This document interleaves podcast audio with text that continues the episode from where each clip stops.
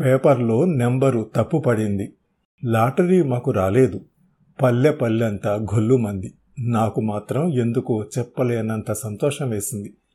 డబ్బు రన్నందుకు బాధకన్నా నేను ఆనంద్కి రుణపడి లేనన్న సంగతి నాకు ఎక్కువ ఆనందాన్ని ఇచ్చింది మా వాళ్ళకి తగిన గుణపాఠం చెప్పినందుకు దేవుడికి మనసులోనే కృతజ్ఞత చెప్పుకున్నాను. ఏదైతేనే ఆనంద్ బాబుతో అలా జరిగింది నా మొదటి పరిచయం. ఆ తర్వాత మేము ఎక్కువసార్లు కలుసుకోలేదు. కానీ ప్రతి సాయంత్రము అతడు వ్యాహ్యాలకి మా ఇంటి ముందు నుంచి వెళ్ళేవాడు. ఆ సమయానికి నేను చూసేదాన్ని నేను చూస్తున్నానని అతడికి తెలుసునని నాకు తెలుసు. నిశ్శబ్దం మా ఇద్దరి మధ్య రాయబారాన్ని నడిపేది. నేను అందమైన దాన్ని కాను నా కళ్ళు మాట్లాడవు.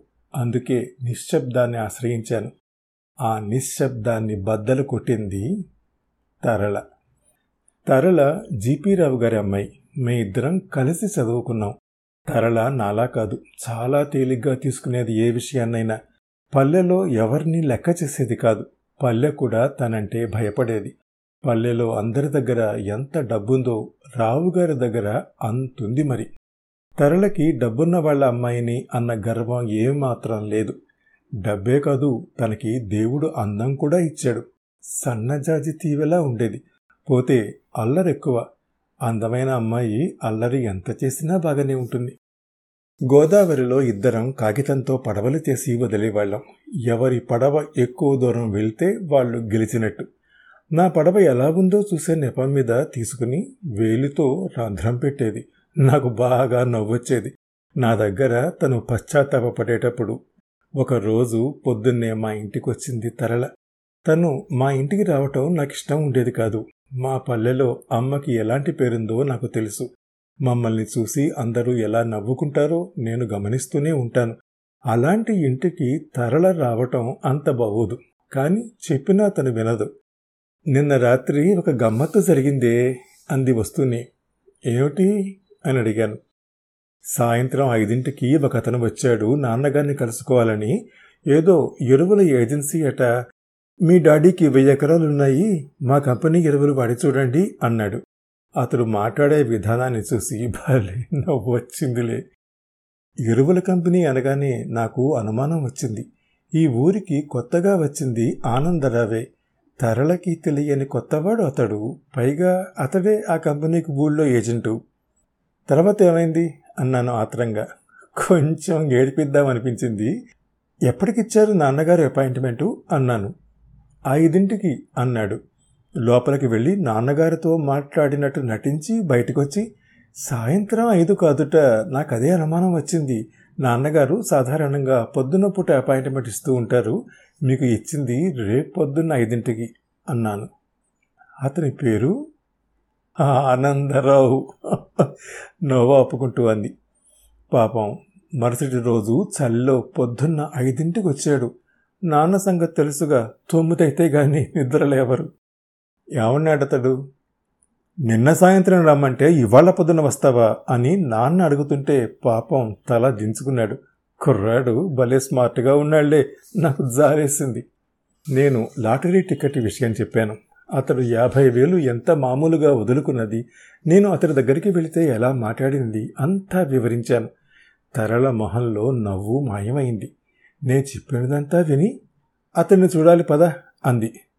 నేను తెల్లబోయి అతడి దగ్గరకా? అన్నాను. అవును ఏ? మన పల్లె సంగతి మర్చిపోయావా? గోరంత విషయాన్ని కొండంత చేస్తారు. ఏడి సార్? నిర్లక్ష్యంగా అంది. తను ఏదన్నా అనుకున్నది అంటే ఆలస్యం చెయ్యదు. ఇద్దరం అతడి దగ్గరికి వెళ్ళాం. ఒక చిన్న ఇంట్లో ఉంటున్నాడు అతడు. నాకైతే అంత ధైర్యం ఉండేది కాదు. తరల ముందు క్షమాపణలు చెప్పుకుంది. కేవలం అది సంభాషణ ప్రారంభించడానికి మాత్రమే. ఆ తర్వాత ఇక దాని ప్రసక్తి లేదు. పల్లంలో ప్రవహించే గోదావరిలా గలగల మాట్లాడుతూనే ఉంది. అతడు కూడా ఆసక్తిగా వింటున్నాడు. వాళ్ళిద్దరినీ చూస్తుంటే నాకు ముచ్చటగా అనిపించింది. నేను బాధపడుతున్నానా? లేదని మనస్ఫూర్తిగా అనలేనేమో కానీ నాకేం అర్హత ఉంది? వేశ్య కూతురిగా పుట్టిన అందం లేదు. అంతవరకు ఎందుకు? తరలే కానీ ఈరోజు ఇలా తీసుకురాకపోయి ఉంటే ఇంకో నాలుగు సంవత్సరాలు గడిచినా అతడితో మాట్లాడే ధైర్యం చేయలేకపోదునేమో. తరల కాబట్టి అంత కలివిడిగా మాట్లాడగలుగుతోంది. డబ్బు కూడా ధైర్యాన్ని ఇస్తుంది ఈ పల్లెలో తనేం చేసినా గుసగుసలాడుకోవటమే తప్ప పైకి అనే ధైర్యం ఎవరికీ లేదు. వాళ్ళిద్దరి వైపు చూశాను. అప్పుడే మంచి స్నేహితులైపోయినట్టు మాట్లాడేసుకుంటున్నారు. తరళ అంతే ఏమైనా అనుకున్నది అంటే ఆలస్యం చెయ్యదు. బయటకు వచ్చాక అంది నేను ప్రేమలో పడిపోయానే అని. అప్పుడే? ఆహా! Love at first sight. నేను మాట్లాడలేదు. తను తలుసుకున్నది సాధించి తీరుతుంది అని తెలుసు. నడుస్తున్నదల్లా ఆగి కొంపదీసి నువ్వుగానే ప్రేమిస్తున్నవా అతగాణ్ణి? అంది. నేను నవ్వు ఆపుకుని లేదు ఆ మాటకొస్తే నేను అతన్ని కలుసుకోవటం కేవలం మూడోసారి మాత్రమే. అదైనా నువ్వున్నావు కాబట్టి అన్నాను. భవిష్యత్తులో ఎవరినైనా ప్రేమించదలుచుకుంటే నా దగ్గర కాస్త ధైర్యాన్ని అరువు తీసుకో. తప్పకుండా. ఆ తర్వాత ఆనందని కలుసుకునే విషయం తరల రహస్యంగా ఉంచలేదు. మా ఇంటికొచ్చి నన్ను రమ్మనేది అమ్మకి తరలంటే భయం భక్తి. అసలు తరల మా ఇంటికి రావటమే అదృష్టంగా భావించేది. నేను వెళ్ళనంటే బలవంతం చేసి పంపించేది. గోదావరి ఒడ్డున ఆనంద్ ఎదురు చూస్తూ ఉండేవాడు ముగ్గురం. కాలవ అవతలి పక్కకి వెళ్ళేవాళ్ళం మధ్యాహ్నం పూట అక్కడ తోటలో గడిపేవాళ్ళం. నాకు మనసులో భయంగా ఉండేది. రావుగారికి ఇదంతా తెలిస్తే ఏం గొడవ అవుతుందో అని. కొన్ని రోజుల తర్వాత ఆ ప్రమాదం వచ్చి పడింది. రావుగారి వైపు నుంచి కాదు ఆనంద్ వైపు నుంచి. ఒకరోజు నేను ఆనంద్ తరల మామూలుగానే ఎప్పటిలాగే గోదావరి వడ్డున కూర్చున్నాం. తరల దూరంగా వెళ్ళి కాలువపాయలో చేపలు పడుతోంది. ఒక చిన్న తువ్వాలు నీళ్ళలో వేసి చిన్న చిన్న చేపల్ని తీసి సీసాలో వేయటం ఇంటికి తీసుకెళ్ళి కుండీలో వదలటం దానికి సరదా. తరల లేకుండా మేమిద్దరమే ఉన్నప్పుడు మా మధ్య ఎక్కువ సంభాషణ జరగదు. మౌనంగా కూర్చున్నాం. ఆనంద్ సిగరెట్ తాగుతున్నాడు. ఎందుకు అన్ని సిగరెట్లు తాగుతారు? మానేయకూడదు అన్నాను. మన పెళ్ళైన మొదటి రోజు నుంచి మానేస్తాను. సరేనా? నేను దిగ్భ్రమతో తలెత్తాను. ఎటువంటి టాపిక్ అతడు తీసుకువస్తాడని ఊహించలేదు. తరల ఇంకా చేపలు పడుతూనే ఉంది. మీరేం మాట్లాడుతున్నారో నాకు అర్థం కావట్లేదు ఆనంద్. అతడు నవ్వాడు. మరీ తెలియనట్టు మాట్లాడకు నేనేమంటున్నానో నీకు తెలుసు. నేనింత కష్టపడి ఈ తరల భోరు భరించటం ఇదంతా నీకోసమే. అప్రయత్నంగా నా దృష్టి తరల మీద పడింది నా అభిప్రాయం గ్రహించినట్టుగా తరల చాలా చిన్నపిల్ల అల్లరి చేయటం తప్ప ఏమీ ఫీలింగ్స్ తెలియవు తనకి. ఇంట్లో బాగా స్వేచ్ఛ ఇచ్చారు. ఈ పల్లెలో ఈ మాత్రం సోషల్గా ఉండేవాడు ఎవడూ లేకపోవడంతో ఈ పరిచయాన్నే ప్రేమ అనుకుంటుంది కొంతకాలం పోతే మామూలుగా అయిపోతుంది అన్నాడు. నా గురించి కూడా మీకేమీ తెలియదే? తెలియనవసరం లేదు నవ్వాడు. ఎవరో కవి అన్నట్టు love has no reason and no season. నా గుండెల్లో ఏదో బెదురు ఏదో తెలియని భయం. నేను ఆనందని ప్రేమిస్తున్నానా? అంతకన్నా ముఖ్యంగా మా ఇంట్లోంచి బయటపడాలన్న స్వార్థం ఎక్కువ ఉందేమో ఆనంద్ వ్యక్తిత్వం చిన్న సంఘటనతో బయటపడగా చూసి మనుష్యుల్లో కూడా ఇంత గొప్పవాళ్ళు ఉంటారా అని ఆశ్చర్యపోయాను. తరువాత అది అభిమానంగా మారింది.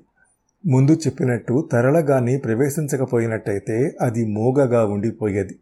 అతన్ని కలుసుకునే ధైర్యం నాకు జీవితంలో ఎప్పటికీ రాకపోయేది. కానీ ఇప్పుడు ఆనంద్ తన ప్రేమని వెల్లడి చేయగానే ఇక నా మనసు నా స్వాధీనంలో లేకుండా పోయింది. కొన్ని రోజులు గడిచాయి. ఆనంద్ కవిత్వం బాగా రాసేవాడు. రాత్రంతా కూర్చుని పేజీలకి పేజీలు రాసేవాడు. మరుసటి రోజు నాకందించేవాడు. తరల తరళ ఎగతాళి పట్టించేది. మనమే సొంతంగా ఒక పత్రిక పెట్టి వీటన్నిటినీ ప్రచురిద్దామే అనేది. ఆ కవితలన్నీ నా కోసమే అని ఎలా చెప్పను? రోజు రోజుకి నా పని ఇబ్బందిగా మారింది. ఇద్దరికీ తెలియకపోతే అది వేరే సంగతి. కానీ ఆనందని తరళ ప్రేమిస్తోందని తెలిసి ఇలా తెలియనట్టు నటించటం నాకు చేత కాలేదు ఆనంద్తో ఆ విషయమే చెప్పాను. ఇది అన్యాయం ఆనంద్. తరళకి డబ్బుంది అందం ఉంది. నీకు తాను సరైన జోడి. ఏమిటి నువ్వు చెప్పబోతున్నది? తను నీకోసమే ఇలా వస్తోంది. తనను చేసుకోవటం నీకు అన్ని విధాల న్యాయం లాభకరం. నువ్వు మమ్మల్ని ఇద్దరినీ కలిపి అస్తమిస్తున్న సూర్యుడి వైపు వెళ్ళిపోదామనుకుంటున్నావా? నీకు నవ్వులాటగా ఉన్నట్టుంది. నువ్వు చెప్పేదే హాస్యాస్పదంగా ఉంది. కాస్త విచారంగా కూడా ఉంది. డబ్బు అన్నం కోసమే ప్రేమ ట్రాఫిక్ మార్చుకోను. నన్ను అర్థం చేసుకున్నది ఇంతే అనుకుంటే అందుకే విచారంగా ఉంది. నేను నిన్ను ప్రేమిస్తున్నానని చెప్పాను. నువ్వు ప్రేమించకపోతే అది వేరే సంగతి. ఇప్పుడిక తరల కాదు కదా వాళ్ళ నాన్నగారు చడిగినా నేను ఒప్పుకోను. కానీ ఆ విషయం తనకి చెప్తే మంచిది కదా. ఏమని? నువ్వు నన్ను మాటి మాటికి ఇలా గోదావరి ఒడ్డుకు తీసుకొస్తున్నది నన్ను ప్రేమించటానికా? అలా అయితే వద్దు నేను నిన్ను ప్రేమించలేను అని చెప్పమంటావా? లాగి పెట్టి కొడుతుంది. అసలు నిన్ను ప్రేమించాలని ఎవరు చెప్పారో అన్నీ నీలో నువ్వే ఊహించేసుకుంటున్నావు అంటుంది. అప్పుడేం చేయను? ఆనంద్ చెప్పింది నిజమే. తరళ తన ప్రేమ గురించి ఆనంద్ దగ్గర ఎప్పుడూ బయటపడలేదు. నా దగ్గరే చెప్పుకునేది ఒకసారి నేనే అన్నాను. చూడు తరళ అసలు నీ మీద తనకేం అభిప్రాయం ఉందో తెలుసుకోలేకపోతే మరీ నీది వన్ సైడెడ్ ప్రేమ అయిపోతుంది. తరళ నా వైపు చిత్రంగా చూసి నీకు నిజంగా మతిపోయింది అంది. ఏ? అతడి ప్రతి చూపులో ప్రతి కదలికలో నా మీద ప్రేమ తెలియడం లేదు. ఇంకా వేరేగా చెప్పాలా? వీఆర్ ఇన్ డీప్ లవ్ నాకు నిజంగానే మతిపోయింది. నవ్వాలో ఏడవాలో తెలియలేదు. నా భావాల్ని తను వేరుగా అర్థం చేసుకుంది. ఏ అనుమానంగా ఉందా? అసలు ఇంట్రెస్ట్ అంటూ లేకపోతే ఇలా ప్రతి సాయంత్రం ఎందుకు మనతో వస్తాడు? నీకు తెలుసో తెలీదో? మాట్లాడేటప్పుడు ఆ కళ్ళలో మెరుపొంది చూశావు. అది చాలో ఈ ప్రేమను పట్టించేయటానికి ఆ మెరుపు నా గురించి అని ఎలా చెప్పటం? ఆనంద్ చెప్పినట్టు నాకు చిత్రమైన కలలు వచ్చేవి. వాళ్ళిద్దరికీ పెళ్ళి చేసి నేను శూన్యంలోకి నడిచిపోయినట్లు నా కళ్ళు తనకి అమర్చమని చెప్పి చచ్చిపోయినట్లు వగేరా నాకు నవ్వు వచ్చేది. ఆ తర్వాత ఏం జరిగింది? తెలియాలంటే ఈ షోలోని నెక్స్ట్ ఎపిసోడ్ వినండి. ప్రతి మంగళ గురువారాలు. ఈ షోని మీరు Apple podcast Google podcast Spotify Gaana మరే ఇతర ప్లాట్ఫామ్స్లో అయినా సబ్స్క్రైబ్ చేసి వినొచ్చు. నెక్స్ట్ ఎపిసోడ్ రిలీజ్ అయినప్పుడు మీకు అప్డేట్ రావడానికి నోటిఫికేషన్ టర్న్ ఆన్ చేసుకోండి.